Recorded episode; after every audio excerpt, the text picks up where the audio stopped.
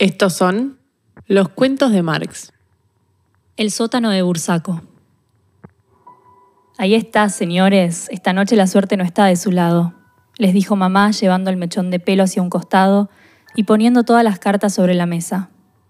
Cuidado, Malena, respondió el pelado mostrando un siete de espadas. Escuchaban tango de fondo y mamá tarareaba una canción.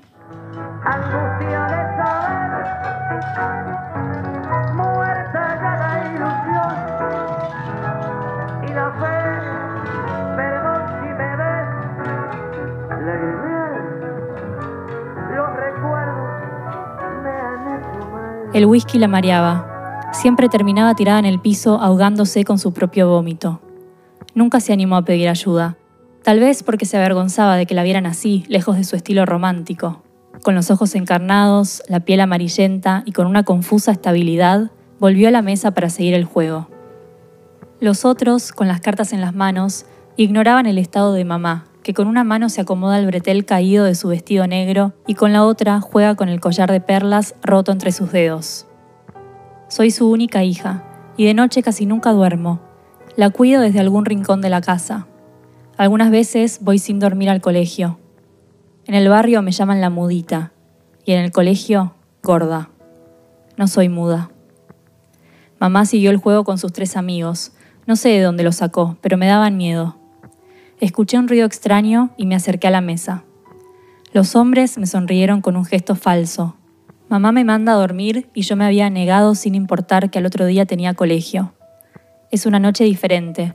Puedo percibir algo extraño en el aire que envuelve la casa mezclado con el olor del vino. En los últimos meses, desde que papá no estaba, la casa está más frecuentada. Los hombres desfilan, algunos se despiden al amanecer, y otros se quedan dormidos en los cuartos de invitados. Me divierte la idea de experimentar meterles lombrices, hormigas y barro en la boca mientras duermen borrachos. Mi casa tiene siete dormitorios que dan al comedor. Los pisos son de mosaicos calcáreos, así dice mamá, decorados como caleidoscopio.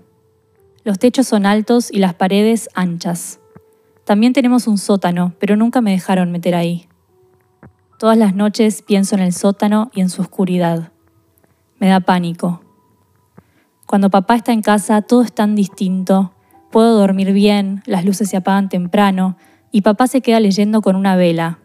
Dice que leer con esa luz le hace recordar a su infancia en Chascomús. Mamá es como otra persona, cocina, hace las compras, limpia la casa, hasta se ocupa de la tarea en mi cuaderno. Cuando papá embarca, la casa se oscurece. Papá dice que en el sótano no hay nada y que no vale la pena entrar ahí. Yo le repetía las historias que contaban los amigos de mamá, esas historias del sótano que siempre me intrigaron. Unos decían que ahí abajo había una puerta de hierro que daba a un túnel, un túnel de varios kilómetros que se comunicaba con el convento de monjas. Decían que ahí, hace más de 100 años, vivían unos curas malditos. Papá decía que eran solo cuentos de borrachos. Mamá nunca bajó sola al sótano. Siempre entraba con algún señor para mostrarle. Yo la esperaba, escondida y asustada, hasta que volviera. Algunas veces lloraba de miedo hasta que la veía salir, pero no le decía nada, me tenían prohibido andar espiando. Mamá se sienta en el sillón con las piernas abiertas, la copa cae al piso volcando todo el vino tinto y se queda dormida. Dos de sus amigos se fueron. Gerardo, el tercero, se quedó dando vueltas por la casa. Tenía cara de bueno, cada tanto me hacía preguntas y yo no le respondía. En un momento se quedó parado frente a mí, fumaba un cigarrillo jugando con el humo. Tenía un ojo azul y el otro marrón. Me daba impresión, la misma que sentía cada vez que entraba al kiosco de la esquina y me topaba con el póster enmarcado de David Bowie. El hombre tiró su cigarrillo frente a mis pies y lo aplastó con el zapato. Entró a la cocina y se sirvió agua. Quiero conocer el sótano, me dijo. ¿Vamos? me preguntó, pasándose la lengua por los labios. Tu mamá me dijo que hay un antiguo camino secreto entre esta casa y un viejo convento. Dicen que ahí abajo hay esqueletos de personas y que en ese túnel se vivieron historias de amor prohibidas entre curas y monjas. La puerta del sótano siempre está con llave, le dije. A pesar del miedo que tenía, no quería perder la oportunidad de poder entrar. ¿Y dónde está la llave? Me preguntó y se asomó al living para mirar a mamá que seguía dormida. Por un rato no le respondí nada. Después le conté los posibles lugares donde guardaba los secretos mamá. Él me pidió ir al cuarto de mamá. Lo seguí y me senté sobre la alfombra cruzada de piernas. Los ronquidos de ella rompían el silencio de la noche retumbando contra las paredes. Yo respiraba profundo y cruzando los dedos para que no se despertara. A ella no le gustaba nada que le revisen sus cosas. El hombre dice con voz suave que ya las vamos a encontrar. Ya casi estamos, dice. Él camina de un lado a otro. Junta muchas porquerías, Malena, murmuró, y siguió buscando como un animal hambriento. Él tenía las manos sucias, buscaba tanteando en puntas de pies la parte de arriba del mueble. Me pidió una silla y se la pasé. Buscaba y buscaba. Yo estaba arrepentida, tenía terror de que todo pudiera salir mal. Algo se había transformado en su mirada. No sé si era el miedo o la adrenalina de romper el secreto del sótano. Esto nunca se lo cuentes a tu mamá ni a nadie, ¿me escuchaste?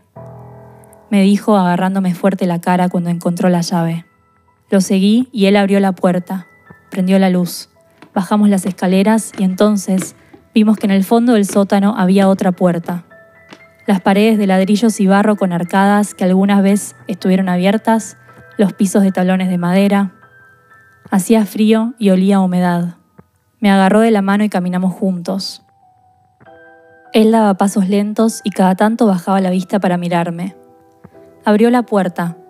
Vimos una cama de fierro contra la pared. Tenía las sábanas manchadas con algo negro. Parecía sangre vieja. No había almohada. Hacía mucho frío y empecé a temblar. Él acarició una de mis trenzas y yo lo rechacé. Me llevó de la mano hacia la cama y me hizo sentar. Quedamos los dos en silencio, uno al lado del otro, mirándonos a los ojos. Quería seguir para encontrar el túnel. No había esqueletos y me di cuenta de que tampoco había nada de lo que siempre imaginé. No le cuentes nada a tu mamá, me volvió a repetir, y se desabrochó la camisa. Escuchamos unos ruidos fuertes que venían desde arriba, él los ignoró y siguió por el cinturón, después el pantalón, y ahí estaba yo frente a un hombre desnudo con aliento a vino. Las lágrimas comenzaron a caer. Él me abrazó. Al principio me sentí segura entre sus brazos, pero su aliento apestaba y me dio asco. No sé qué fue lo que pasó esa noche. No recuerdo si vimos muertos ni objetos raros. Solo sé que no recuerdo nada, como si alguien hubiera borrado todo de mi mente. Me desperté mojada y dolorida. Mi mamá nunca vio nada.